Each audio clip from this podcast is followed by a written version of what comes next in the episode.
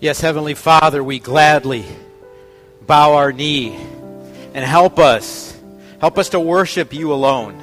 Help us to worship you alone, certainly in this place, but even more so, help us to worship you alone outside of this place and outside of this day.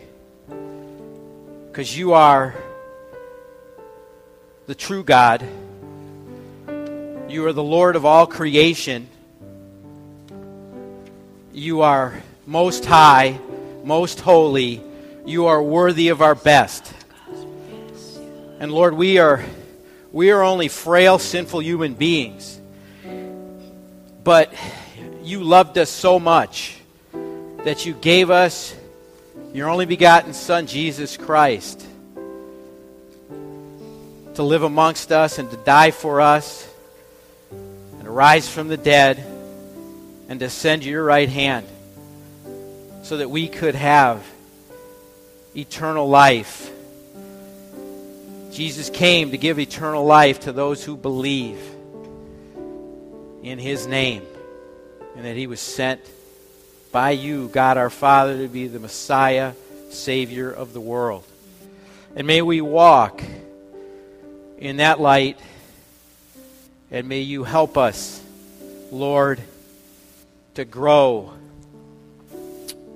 in holiness, to be holy as you, our Lord God, are holy. And I just pray right here, right now, that you would open our eyes and our ears and our hearts and our minds and our very beings to hear your word. The words that are in the Bible. And may I may you help me to bring those words to your people so that we could be changed by having come into this place called St. David's here to worship you with all that we are and with all that we have. And Lord, we are forever grateful that you have called us to be your sons and daughters. And we pray these things in the name of the Father, the Son, and the Holy Spirit. Amen. Please be seated. Well, good morning. I see that uh, Spencer's done a good job of uh, clearing this place of most of the men. That uh, hopefully they're all on retreat and they're, you know, all not away taking a, uh, a Sunday off, but whatever. They're um, no, our men are on on retreat, and it is, and we we've been praying that they, you know, have drawn closer to God as they are up in, in Big Bear. But we are here, and Jesus is here. And Jesus has prayed a mighty prayer for us in today's gospel. Um, I'm sure most of you have asked someone, please pray for me. Or you've been asked to pray for someone else. And you pray for yourself, you pray for loved ones, you pray for things to happen. pray for me. I mean, I'll say, pray for me, pray for this, pray for that, pray for healing, uh, pray that you would be made known more in this world. That's what we do, and that's what we're, we're called to do. But as I look at John chapter 17, I have to ask myself, how often do I pray these things that Jesus Christ prayed? Lord, keep me in your name. Protect me from the evil one. Sanctify me by the truth of your word. Jesus has given us a great model prayer. And as we get to this point in John's gospel, John chapter 17 is the end of Jesus' last teaching to his disciples. It's known as his, Jesus' upper room discourse. And Jesus has been preparing his disciples for his departure. from the earth where they live, from this world. He washes their feet in chapter 13. He tells them, you know, that he's going to die. Peter says, Oh, no, no, Lord, you, you can't do that. Um, and he also says that one of the twelve would betray him into the hands of the Pharisees. Then he does a, he gives them great news, which I'm sure they don't they don't get in chapter 14 that God, his Father, is going to send them a helper after he goes, the Holy Spirit, the Paraclete, to come alongside them, to be their advocate. John chapter 15. It's all about abiding, remaining in, in God, remaining in Jesus Christ, remaining in his love. That's where we're the best. That's where we're the, the safest they're the most secure. And it's going to really be important after Jesus dies. He's with them every single day. And towards the end of John chapter 16, verse 32, Jesus says that his disciples will be scattered and will leave Jesus all alone.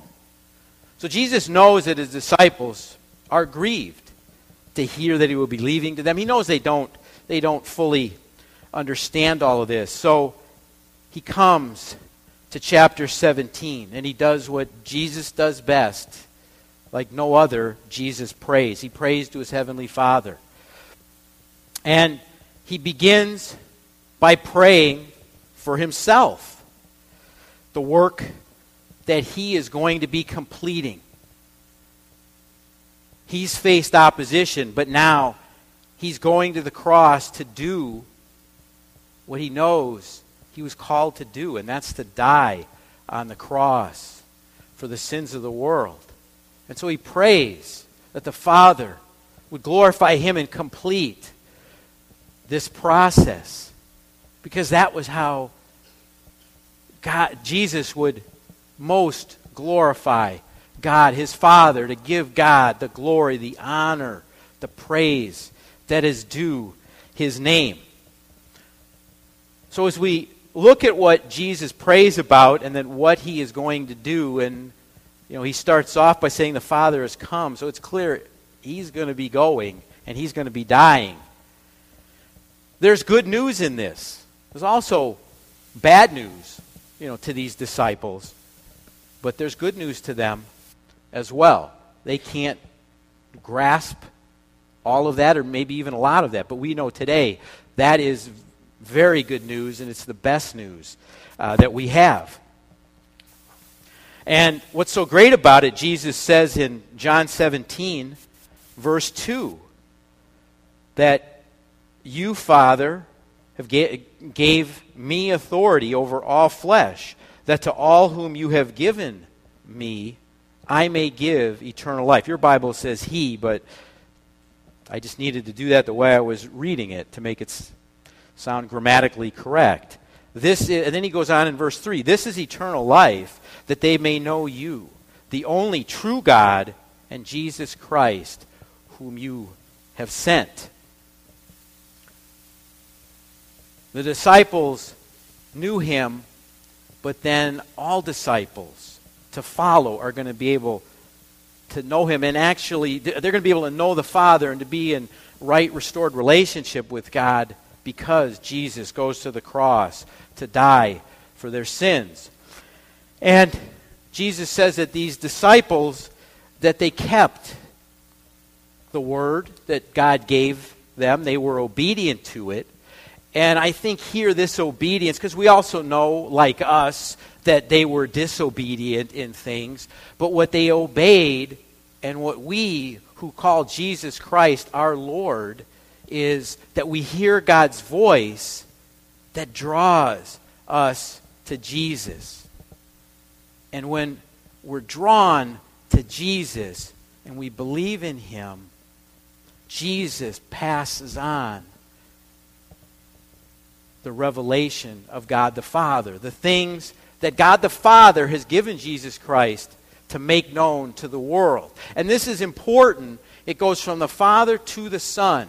And what's important for us is that Jesus, while he's God in the flesh, I mean, he is God, he depends on his Father. And he only gives the word that God his Father gives. And that's important for us human beings and tells us how dependent we are and we need to be on God our Father, Jesus Christ the Son, and the Holy Spirit.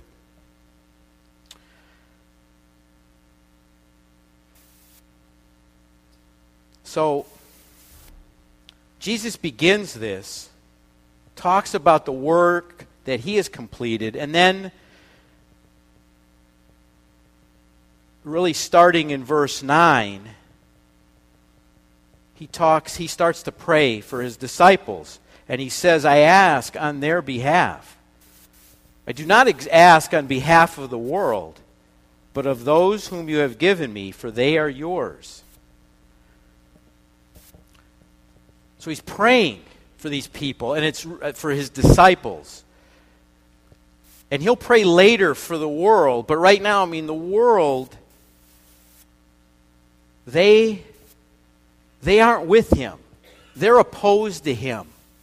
So, this prayer, he's not praying for them. He wants them to be brought into this world, and that's part of our purpose and his disciples' purpose is to help God bring these people in to his band of disciples. But he's praying this for his disciples. And Jesus prays three things. He prays that, first in verse 11, Holy Father, keep them, my disciples, in your name, the name which you have given me, that they may be one even as we are.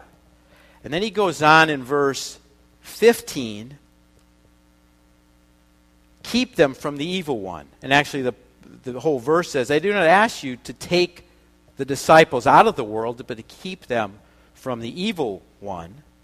And then finally, in verse 17, he prays, Sanctify them in the truth. Your word is truth. So let's now take a look at these three prayers. He starts in verse 11 by saying,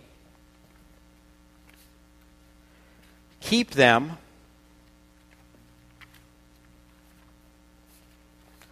in your name. It's an interesting thing to say. I don't, don't know that I hear that all that necessarily much. I mean, those specific words. So, what, what is he saying? Now, the name is important in the Bible, and, that is said, and especially in the Old Testament, Psalm 9, verse 10 says that those who know your name put their trust in you. And this name is something, and, and maybe, you know, it's the same thing. I guess I really haven't always thought of it this way. You say a name, and you know what that means. And Jesus has, and he says in verse 6, I have manifested your name. I have made known your name. I have revealed your name. Jesus has made known God's character, God's attributes, God's words, God's desires for humanity and, and, and for his creation. So when Jesus says that name, it's, it's more than just the name God, it's all that God encompasses. And Jesus has been doing that work. As he said, I've been keeping them in your name. They've, these disciples have been with him for three years. Certainly, the band of 12 has been very close with Jesus. But there are other disciples who've been following as well. So, this is a strong community, and Jesus has been there to keep them in God's name. And being in God's name, and we'll kind of talk more about that when we get to sanctify them, you're kind of, I belong to God, I belong to His name. Well, there are things, you know, that are expected if you say that you belong to, to God, to belong to His name. There's characters. There, there, there's your character traits. There's your words. There's your deeds that you're supposed to reflect. And Jesus has shared that, and Jesus is the perfect image of that. And it's really in G- Jesus himself, his person, his character that has revealed God. He is God in the flesh. They can see Jesus as a man so they can understand who he is. And by understanding, seeing, and believing who he is, they can learn more about their God. And Jesus has shown and taught them that this commitment to God is a it, it, it's something that needs to be a life commitment. It needs to be a passionate pursuit that they have, and it's something that requires you know obedience and, and persistence in God's word. So Jesus is praying now that he is going to leave the scene he wants them to remain. He wants that work that He has done to continue in these disciples. So He's asking His Father to keep them in God's name and in God's Word. And this is important because while Jesus says, I am leaving this world, they are of this world and they are going to be in this world. And, and all of this world is, is not aligned with God. And when John talks about world, it's, he's speaking a lot about those. I mean, there's that big world that we all live in, Jesus' disciples and those who are not. But there's also, John is also referring to those forces that are opposed to God, that are rebellious to God, and they are led by uh, Satan, the evil one. And these things are going to challenge and they're going to threaten his disciples and tempt, tempt them to stray from God's word and stray from reflecting God and Jesus Christ to the world around them because disciples are called to live as Jesus lives. And that's and since Jesus doesn't live in all or many of the ways that those who are not of him live, they are going to be different. They are going to look different, and the world knows that.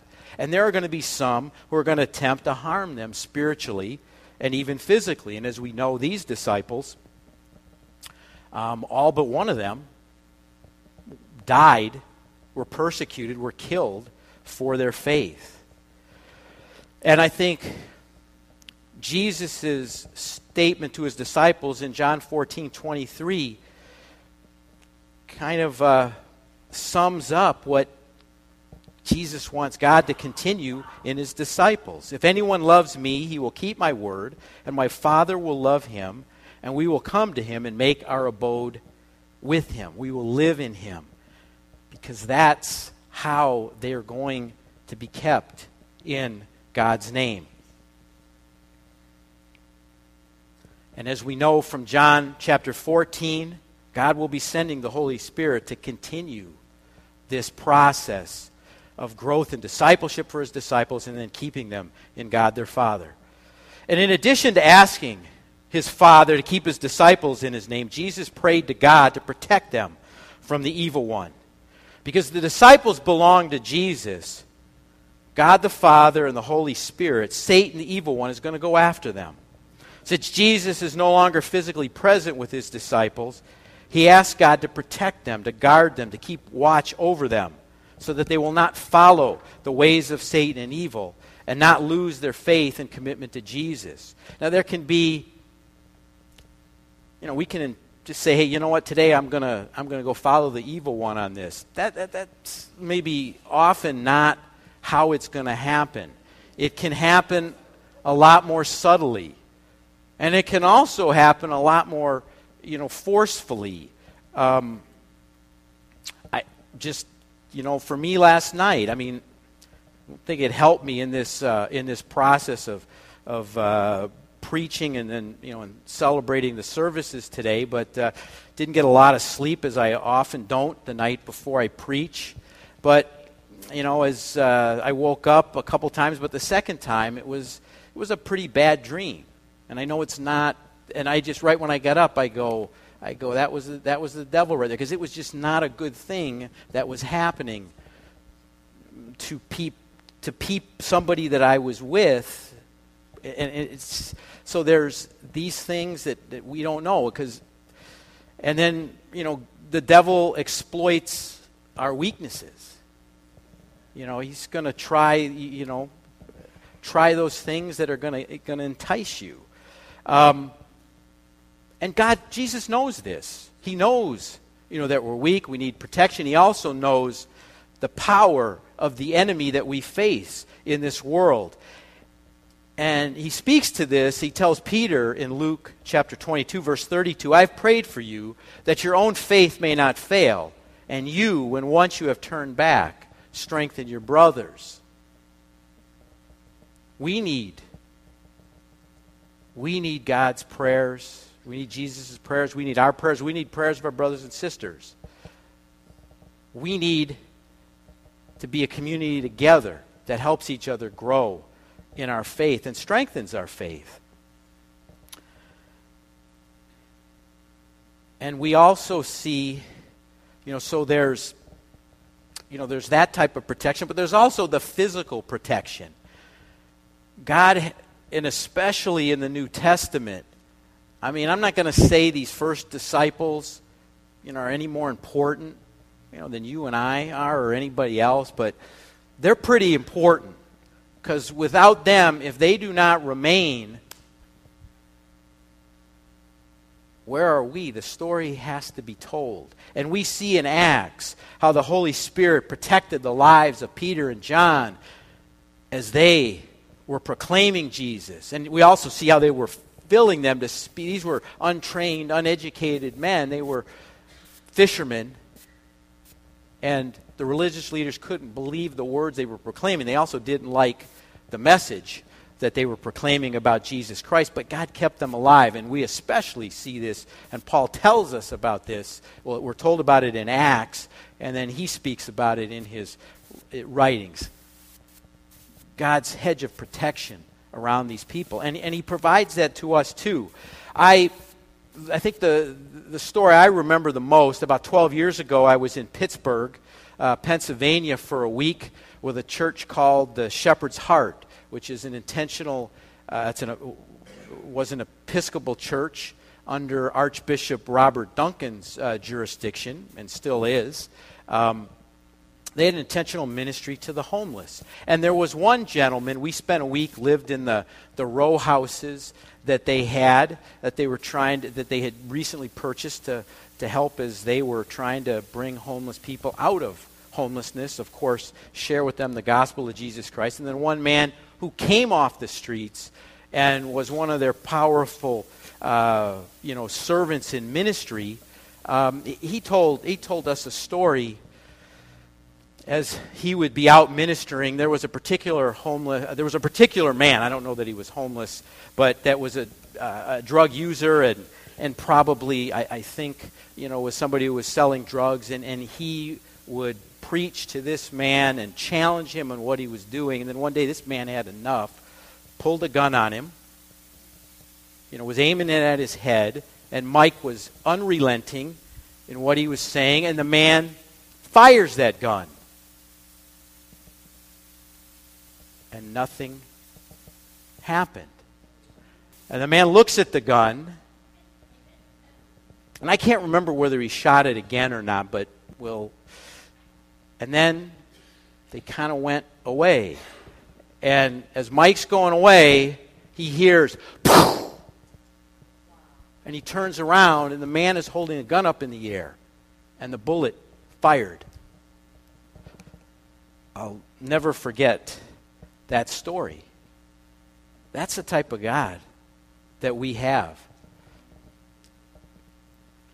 when we are about, certainly when we're about His business. He is going to keep His kingdom purposes and His will. He is going to see that that is fulfilled. And then finally, in verse 17, I believe, uh, Jesus asked God to sanctify his disciples in the truth of God's word. And that Greek word for sanctify also means to consecrate, to dedicate, or to make holy. Theologian Millard Erickson defines sanctification, the process of being sanctified, as the continuing work of God in the life of the believer, making him or, or her actually holy. And this word be holy here means bearing an actual, actual likeness to God. To be sanctified is to grow more and more like Christ. As believers, and becoming more holy, more sanctified, growing more and more like Christ is really one of our best protections and guards against falling to the temptations of evil and Satan, the evil one. Because the more of God that we put in, that we consume, you know, that we eat, so to speak, when we eat God's word, we are we are with, we abide in God, we let his love, we let him do the work. I mean, there's a you know, we participate, but but God does so much and a lot of the work, and we need to be open. And, and I think the work we do is we choose who we will follow. And God will be faithful, you know, to, to grow us. And, and Jesus Christ and the Holy Spirit will mold and shape the believer to grow in Christ's likeness so that he or she can serve God in word and deed. Because God wants holy disciples to reach out together for Christ to a lost and needy world. If you're going to make Christ known in your words, in your deeds, your acts of service, in your love, and who you are, you need to look like Christ. Only makes only makes sense. I can't go out and help the Lakers come back from a 3 to 1 deficit. I don't look like a basketball player. And Lakers are already old enough. They don't you've, you've got to look like Jesus. That is what a disciple's called to do. When you believe in Jesus, that's the beginning. That's the beginning of your new life. It's a great thing, but you don't stop there. That's what sanctification and that process is all about and all disciples are in the process of sanctification. We are never going to get there. Not until Christ comes again and we are made perfect in Him. But we need to be on that road to become more and more holy. Um, I, I, you know, I don't have the time to go into it, but um, I, I, and I'm sure you all, I mean, I would ask you, look back, and that doesn't mean don't look back to be satisfied, but um, I don't know about you, but if I look back, gosh, it's 20 years now, where I was, I can look back 10 years, I can look back five years, I can look back two years. Um, and, and I can see, you know, how God has helped me to grow more holy and, and just because I stand in front of you wearing white doesn't mean that, that I am holy. This is a position. Um, but there's a call, there's a call for all of us. We're all called to be holy as God is holy. And I have a long way to go. But I'm excited about that, that process, and we should be excited about that process. And, and I think we should always be checking ourselves. Are we growing more like Christ? And do we desire? Because really, how, you know, we're, we've got a lot of, I got a lot of rough edges. I'll speak, speak for myself. But, but the, I think one of the keys is are we intentionally going in Christ's direction? Are we letting Him be God? Are we letting Him lead us and guide us and mold us and change us and do whatever with us that he wants to do. Because that's what Jesus is praying for here.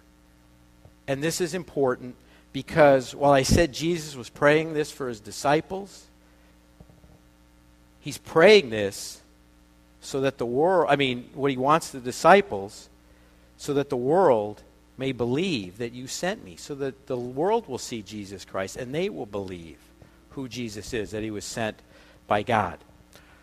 So Jesus' prayer for his disciples then as well as now remains his prayer for disciples, us disciples today. Remain in God's name, in Jesus' name. Pray for protection from the evil one. Be sanctified. Become more holy. As I said, believers should be on a life consuming quest to become more and more like Christ. And that quest includes reading, studying, and knowing the Bible and asking God and allowing God to transform you by that. This is our greatest revelation of God that we have today. And as I think Eugene Peterson has a, has a book called Eat This Book, we need to spiritually eat this book. We need to let this book come inside of us. We need to let G- His Word live within us. And the only way we can do that is if we in, inhale this and we make this.